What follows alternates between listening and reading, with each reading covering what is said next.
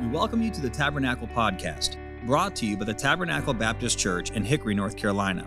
If you'd like to learn more about Tabernacle, you can visit our website, tabernaclebaptistchurch.com. You can find other sermons like this one on Apple Podcast, YouTube, and Sermon Audio. It is our prayer that God has used this message to be an encouragement to your heart. Let's take our Bibles this morning and go with me to the book of 1st Kings in the 2nd chapter, 1st Kings chapter number 2. We'll begin reading in verse number 1. And we have been in a study of the life of David that has led us from 1 Samuel 16, where we began, and we finished 2 Samuel this last Sunday. And we're nearing the end. In fact, as we come to 1 Kings chapter 2, we are at the end of David's life. Now, as was mentioned earlier, next Sunday we'll go to the book of 1st Chronicles. And we'll see how that David, in the final years of his life, prepared abundantly for the temple. The Bible tells us that David served his generation according to the will of God. And as David fought valiantly and led the nation of Israel against her enemies, as he won many victories, and as David governed the people in justice and judgment, as the Bible tells us, we find that perhaps the most significant service that David rendered to his people was in the area of their worship of the Lord. We know that David authored many psalms. He was called the sweet psalmist of Israel. And we're grateful that the book of Psalms is available to us. We're grateful for the comfort and the instruction that it brings in the midst of our difficulties and trials, the hope that it brings to us, as the Psalms teach us to pray and the Psalms teach us to praise. And we're grateful for that lesson. In that same area of worship, David also prepared abundantly for the construction of the temple, a place where the people of God could come together to worship the Lord. And as we think about the opportunities that God has given to our church in the purchase of the property next door and the development of it, as we look forward to that in the future, next Sunday we'll be going to the book of 1 Chronicles to review how that David prepared abundantly for the construction of the temple. But before we get to that subject, we want to look into 1 Kings. Now, we're not beginning a study of 1 Kings, but we're going to look at 1 Kings chapter number 2. And we're going to look at the events surrounding the death of the king. We've been with David from the time he was a young shepherd boy, and he went down into the Valley of Elah and faced Goliath. What a great victory that was. How he served Saul as a leader in the army. Then Saul turned against him. David had to run and spent many years on the run from Saul. And then eventually was ordained to be the king, anointed as the king. And then dealt with the rebellion of the northern tribes of Israel, and finally the kingdom was brought together. And David governed the entire nation.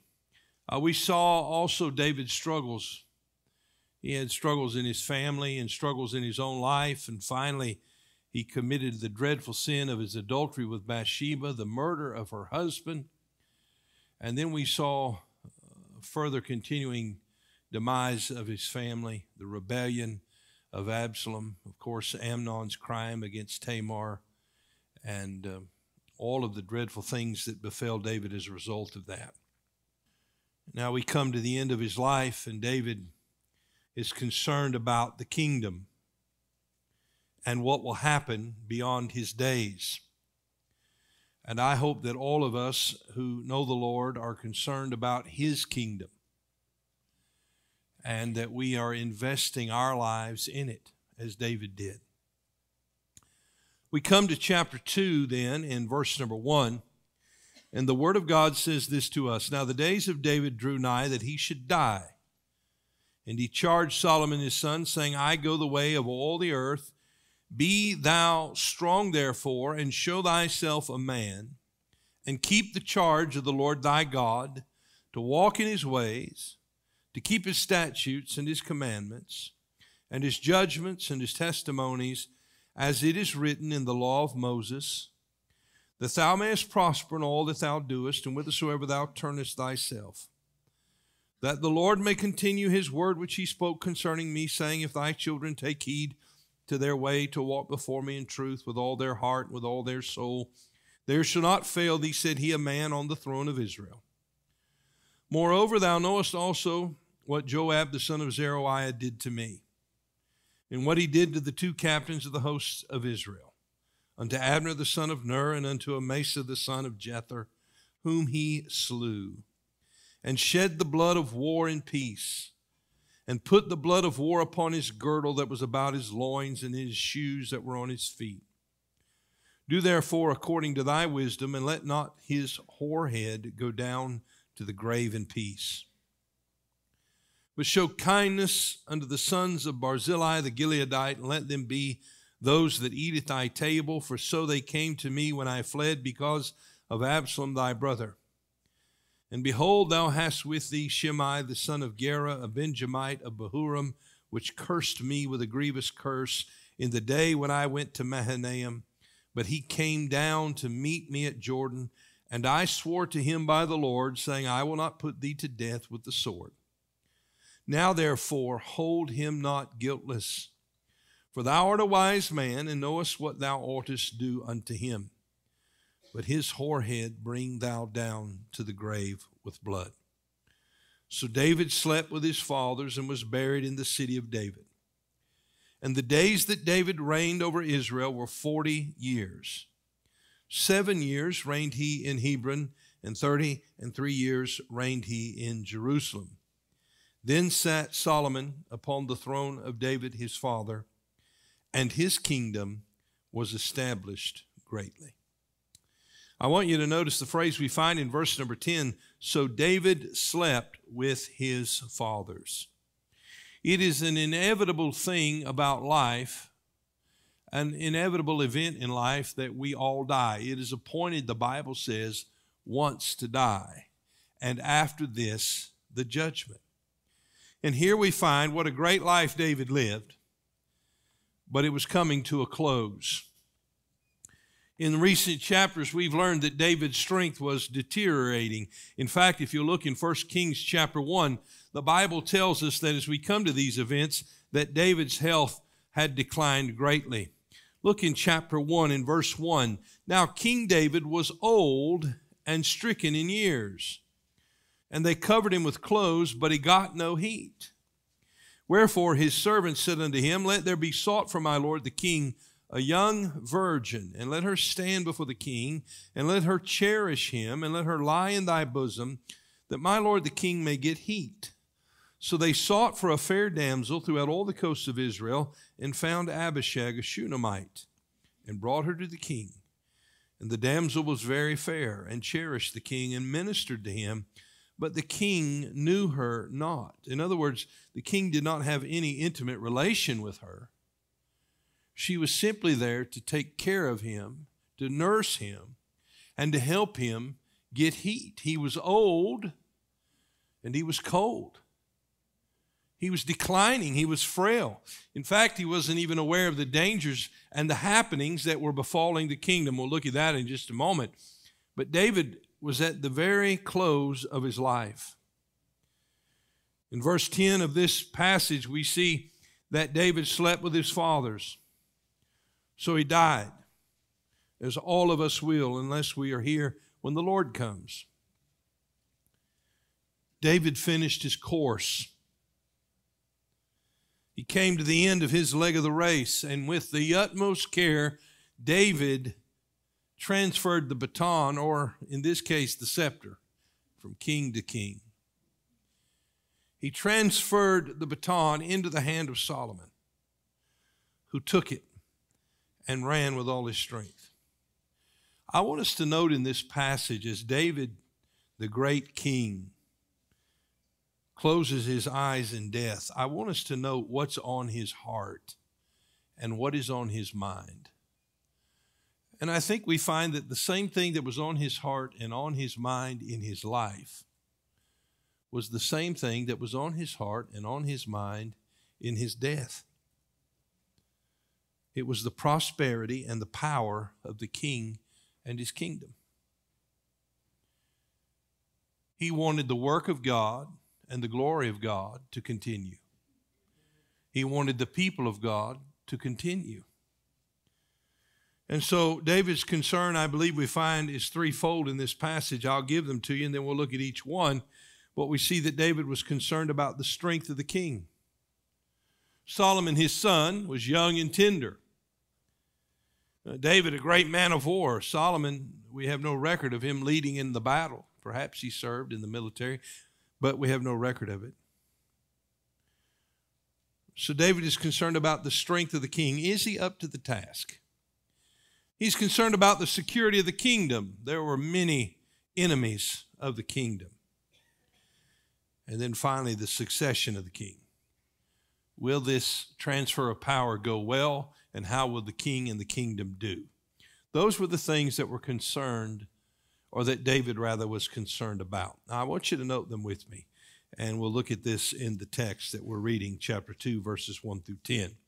First of all, we see that David was concerned with the strength of the king, the strength of the king.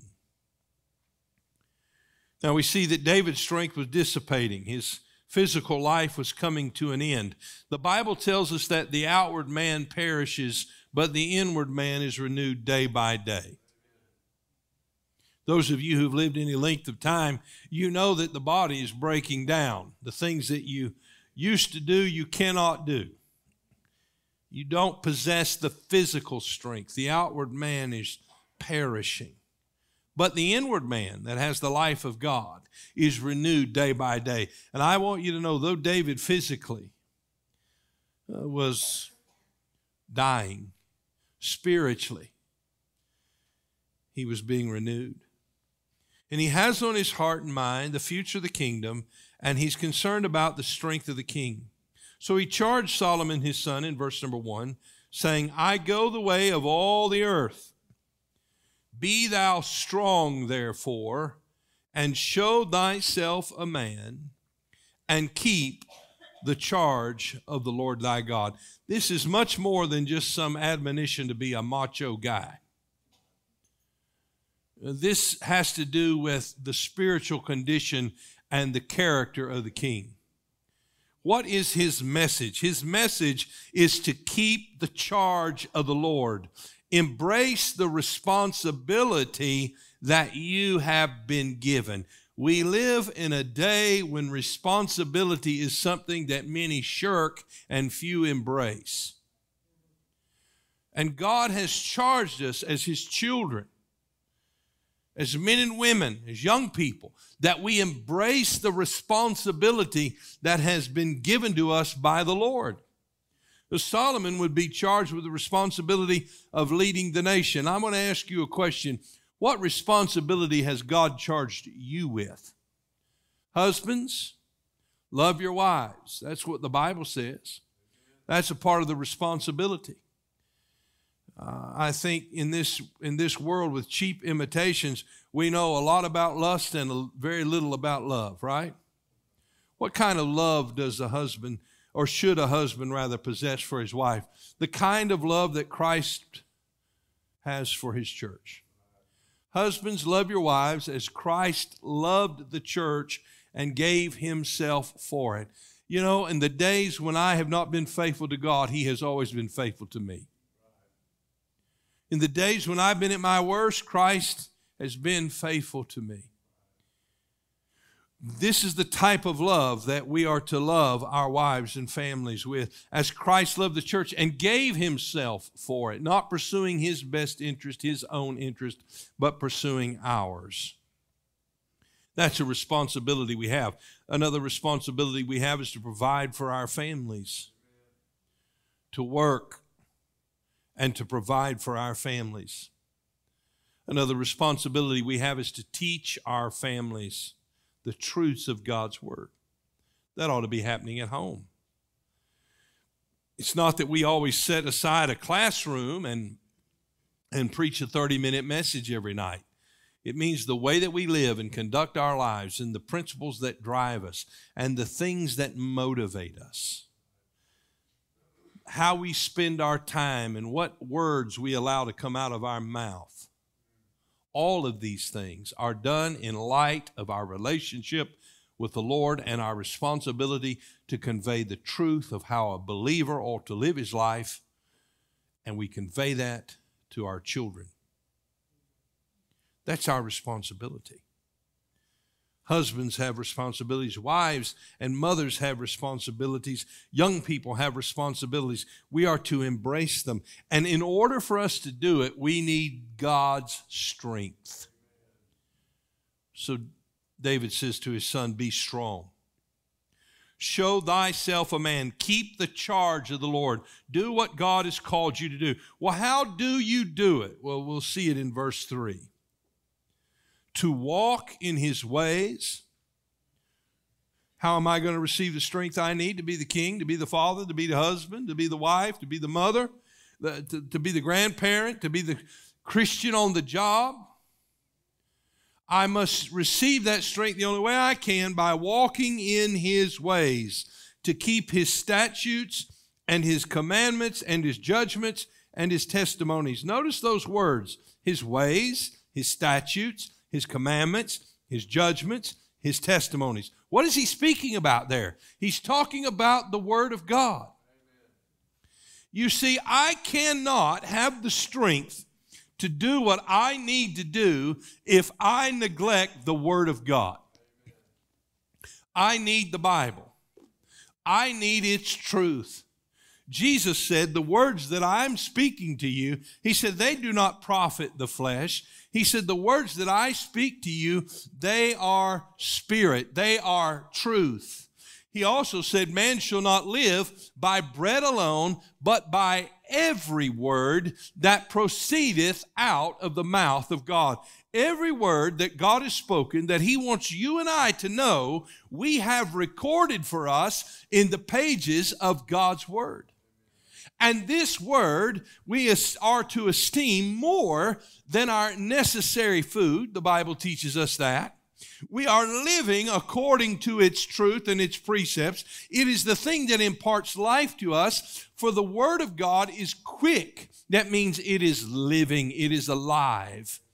Not only is it alive, but it is life-giving. It is quick and powerful and sharper than any two-edged sword, piercing even to the dividing asunder of the soul of spirit, and is the discerner of the thoughts and intents of the heart. The Word of God cuts to the chase in our lives. It peels back our excuses, it peels back our deceptions, and it penetrates the heart, and it ministers truth to us, to reveal to us our need for God, and to impart to us, as we respond to its truth, impart to us strength and life, spiritual life. We need spiritual life. We need to sustain ourselves. And if Solomon is going to be the king, and if you and I are going to serve the king in this hour in which we live, we cannot do it and neglect the Word of God. If we only read the Bible on Sunday while the preacher's preaching or the teacher's teaching, we are not walking in the ways of the Lord. We are not keeping seriously the ways of the Lord, because we must saturate our heart and life if we're going to keep the ways of the Lord. Now, I used to work for UPS, and in those days when I started, there was no Siri. There were no map apps on your phone. And I would run a lot of different routes in the early days. Low man on the pole, you run the routes. So when somebody was on vacation, I had the route. And I would go into the package car, and I would look at the stops and try to figure out, where in town I was going to be and how in the world I was going to get there. I had to purchase something that I kept with me every day. It was a map book. I had a map book. And if I couldn't find a certain street, there was an index on the back. I could look up the streets alphabetically. It would tell me what page on the map it was. And just looking at the reference points and the streets that I knew, I could usually find my way around town.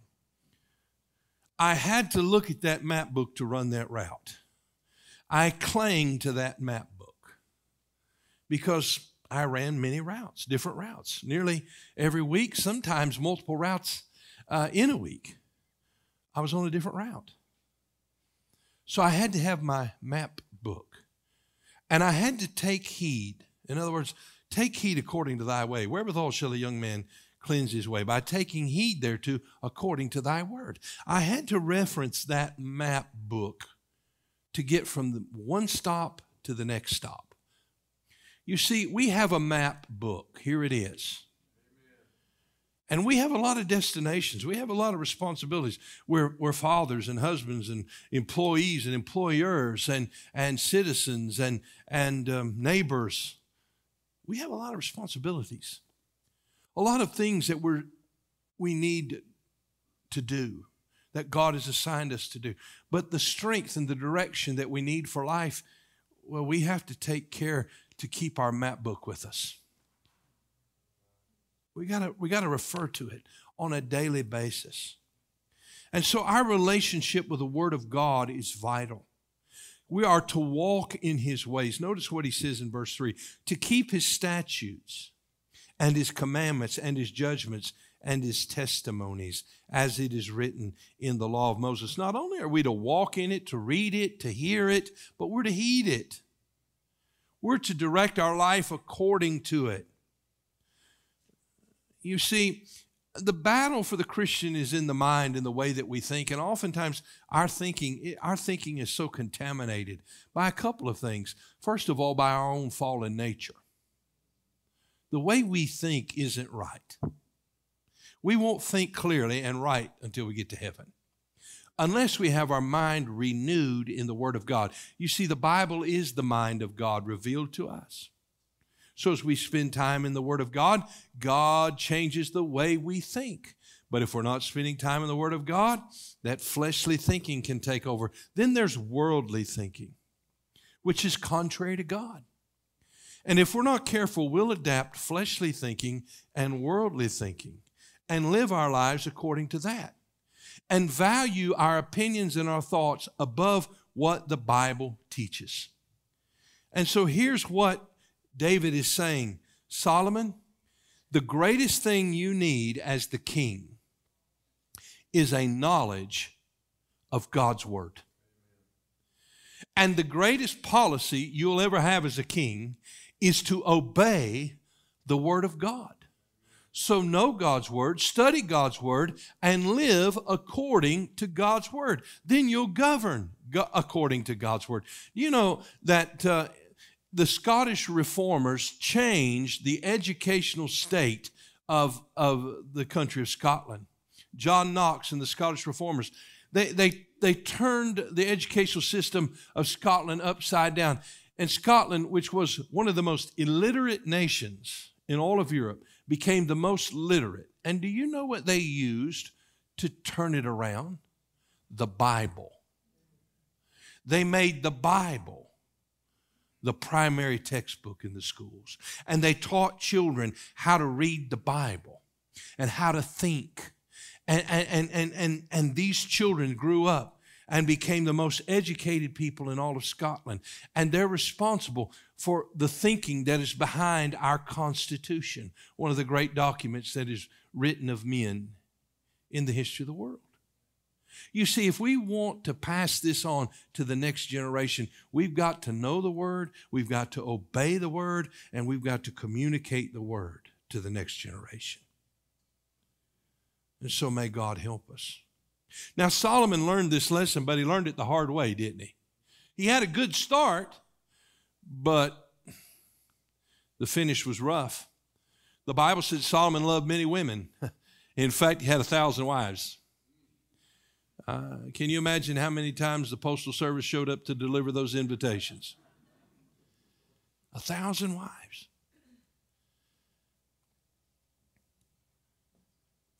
And the Bible says those women, those wives, turned his heart away from the Lord.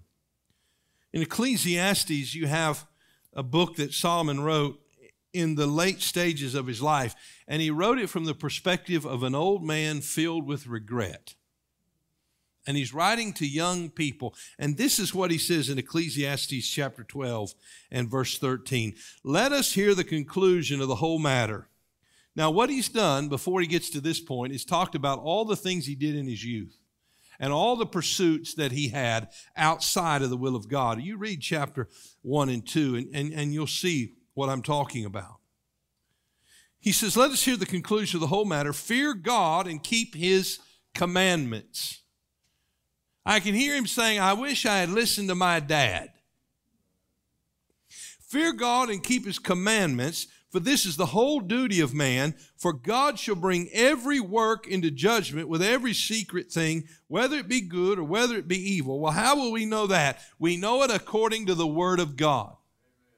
So what is Solomon saying? The best thing you can do, the most important thing you can do, is walk in God's truth.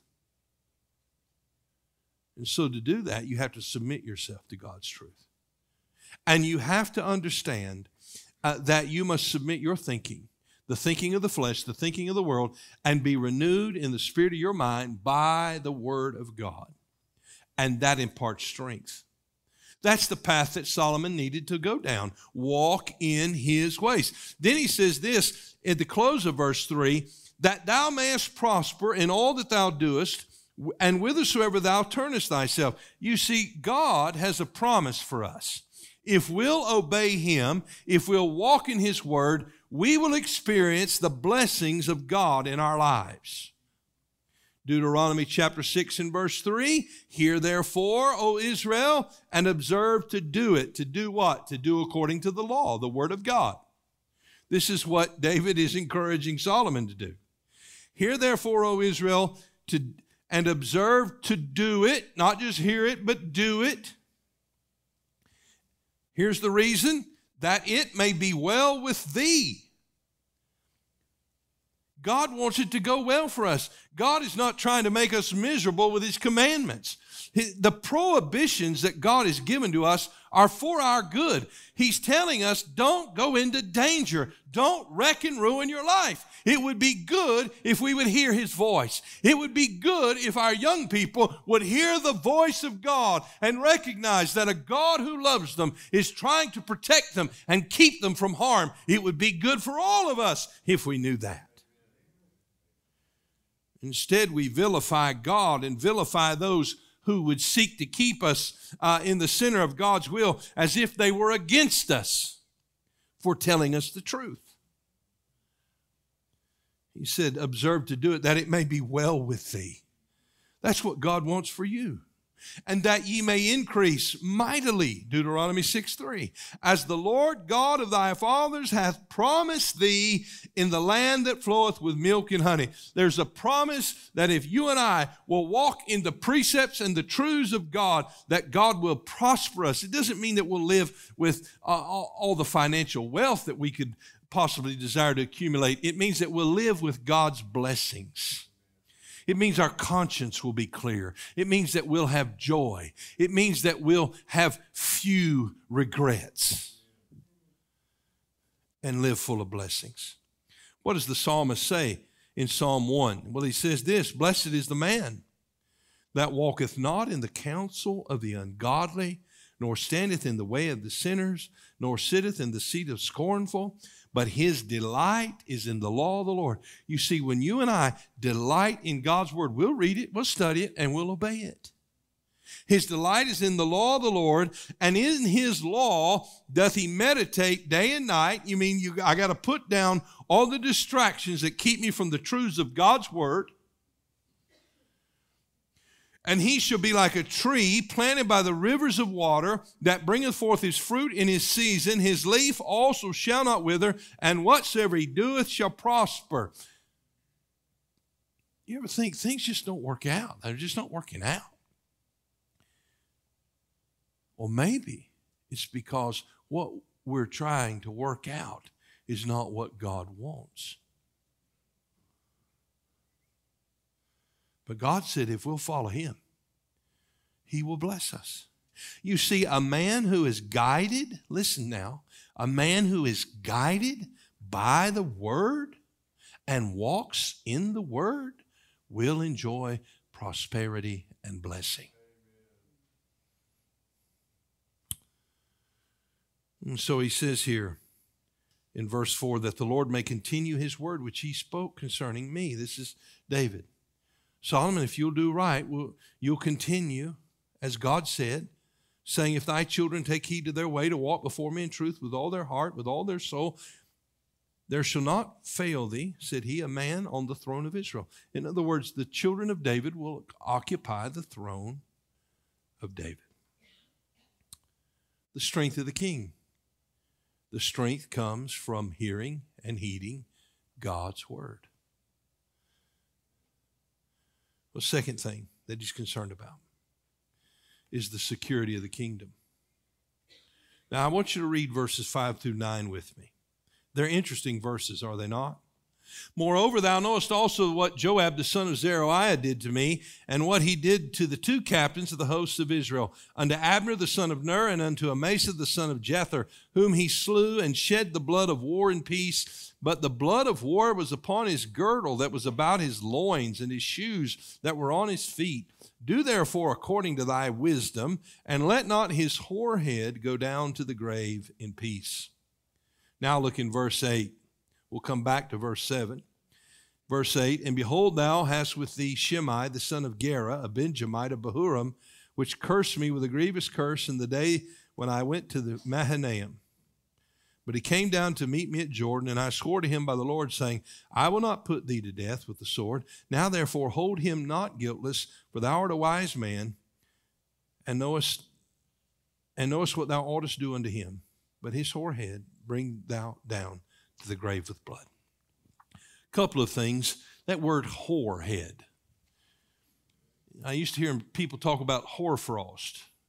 They'd wake up in the morning and the frost, the ground would be white with frost. That's what that word means, that expression, his whorehead, his white head. What does that mean? It means he's aged. He's lived long enough to age. Joab, because of God's mercy, had a long life. Shimei, because of God's mercy, had a long life. Those two guys had a long life and had plenty of opportunities to repent, and they didn't do it. And now it's time for justice. It is appointed unto men once to die, and after this the judgment. Do you know there's very few things that are as unbecoming as watching a senior adult, an older person, revile God and curse God's name? The God who has given them long life, the God who has been merciful to them, and still they refuse to acknowledge you. Well, here are two characters that were going to receive the judgment that was coming to them. There were opportunities, as I said, for mercy, but they eschewed those, they rejected those, and now judgment is coming. By the way, this is not David being vengeful here. This is not like a mafia guy saying, you know, take care of my enemies. This is an act of justice. Solomon is the king. He is charged with the responsibility of taking care of the enemies of the kingdom. You see in these verses, you have friends and foes. Two foes, Joab and Shimei, and then the friends, of course, are the family of Barzillai, the Gileadite. These guys were threats to the kingdom, Joab and Shimei. In fact, if you look at 1st Kings chapter 1 and verse number 5, you see that the kingdom was under threat. David had a son whose name was Adonijah. He had the same mother as Absalom. And Adonijah, if you look at it in chapter 1, verse 5, then Adonijah, the son of Haggith, exalted himself, saying, I will be king. You got to watch out for those guys, right? And he prepared him chariots and horsemen and 50 men to run before him. The problem with Adonijah proclaiming himself to be king, number one, God did not proclaim him to be king. And number two, God had proclaimed someone else, that's Solomon, to be the king. God had already established that. So Adonijah is in rebellion. He's an enemy of the kingdom. Verse 6, Here's another reason that he was a rebel. His father had not displeased him at any time in saying, "Why hast thou done so?" And he also was a very goodly man, and his mother bore him after Absalom. His father wouldn't, quite frankly, put any restraints on him. You know, I think we live in an age where parents are more concerned about what their kids think about them than what they think God thinks about them.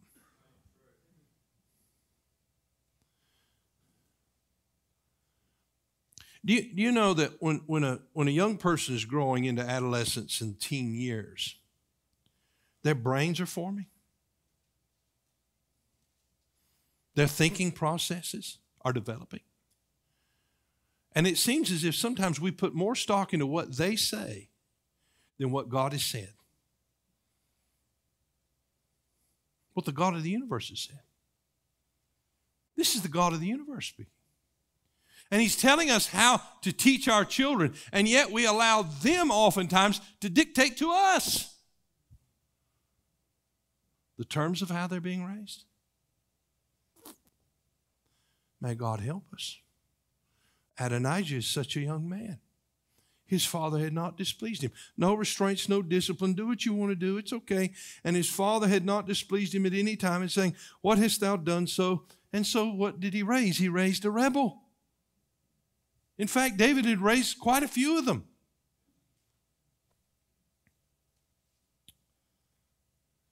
Verse 7, and he conferred with Joab, the son of Zeruiah. There's that name again, Joab. Guess who's on the rebel team? Joab. Who is David warning Solomon about? Joab. You see, Joab served David at times very loyally, at times very deceptively. Who was Joab really serving? I want you to know Joab was serving Joab. That's who Joab was serving. There are people who claim to serve God, but really they're serving self. And Joab is serving self. He conferred with Joab, the son of Zeruiah, and with him Abiathar the priest. And they, following Adonijah, helped him. But Zadok the priest, and Benaiah the son of Jehoiada, and Nathan the prophet, and Shimei and Ray, and the mighty men which belonged to David, they were not without Adonijah. David knew something was wrong. The discerning men were not without Adonijah, but the rebellious men were with him. And then, of course, David, didn't know this was going on in chapter 1, but he was finally told. And when he was told, to his credit, he said, "We're going to fix this situation." And Solomon was anointed to be king. So what is on David's mind? It's the security of the kingdom. There's two men that David should have taken care of in his life, Joab and Shimei. Joab had killed Amasa, and he had killed Abner, as if it was an act of war when it really wasn't. He was a murderer. He was a murderous man. And then Shimei, who was a Benjamite, who met David when he was fleeing from Absalom. And remember, he threw dirt up in the air and dirt on David, and he threw rocks at him, and he cursed him, and he said, "Hey, David, you're a bloody man. You're guilty, and you're getting what you deserve." And then after the Absalom of rebellion was after the rebellion of Absalom was put down, when David returns, Shimei comes out and pleads for mercy. And it was in that moment that David said, "I won't destroy you." But now as he thinks about the future of the kingdom, he says to Solomon, his son, these two guys are threats to the kingdom, and they must be dealt with. And by the way, what do we learn from that? We learn that the threats to the kingdom in our lives must be dealt with. And the things that we do not deal with, our children will surely have to deal with later. So may God give us the grace and the fortitude to deal with them. There were friends as well. Verse 7, but show kindness unto the sons of Barzillai the Gileadite, and let them be of those that eat at thy table. You see, there's coming a day when the righteous will be rewarded and the wicked will receive retribution. That psalm that we read earlier, Psalm chapter 1, in verse number 4, the Bible says, "The ungodly are not so, but are like the chaff which the wind driveth away. Therefore the ungodly shall not stand in judgment, nor sinners in the congregation of the righteous. In Matthew 7 and verse 21, Jesus said, Not everyone that saith unto me, Lord, Lord, shall enter into the kingdom of heaven, but he that doeth the will of my Father which is in heaven. Many will say to me in that day, Lord, Lord, have we not prophesied in thy name, and in thy name have cast out devils? That's what Joab would have said. I was in the battle with you, David. I led the army. And in thy name done many wonderful works. And then I will profess unto them, I never knew you. Depart from me, ye that work iniquity. Joab had the uniform, but he didn't have the heart. That's what distinguished Joab from David. David had a heart for God. Joab didn't. And so David is warning him to do what he failed to do. Bring these men to justice. Bring retribution to those who threaten the kingdom, and reward those who are a part of the kingdom. Then thirdly, and we're closing here quickly, the succession of the king. So David slept with his fathers and was buried in the city of David, and the days that David reigned over Israel were 40 years. 7 years reigned he in Hebron, and 33 years reigned he in Jerusalem. Then, when it's all over for David, then sat Solomon upon the throne of David his father, and his kingdom was established greatly. The king Solomon had succeeded his father. The succession of the king. The kingdom continued. The kingdom was strong. This was the concern of a dying David, that he get the baton into the hand of his son. And may this be the concern of our generation. May we not simply be concerned with our comfort, with our pleasure, with our investment portfolio, but may we be concerned with transferring this truth to the next generation, that the Solomons that are sitting here in this congregation will get a hold of what has been given to you and I by faithful men and women who've made sure that we got it. My mother-in-law texted me last night to tell me that my preacher, as a child, the church I grew up in, is having some tests this week. I hope you'll pray for him, Pastor Charles Lawson. It's the church where my wife and I grew up. And I remember when I was going into the 6th grade in that church, a church where we were taught the truth of God's word. When I was going into the 6th grade, they decided to open a Christian school. I said, I don't want to do that. I got my friends, and my mom said, you're going. And I went, and for 5 years I was in that school. After I finished my 10th grade year, our school closed. That was not a good thing for me, not for me personally. Now, God used it for good. God used it for good in my life. But it closed.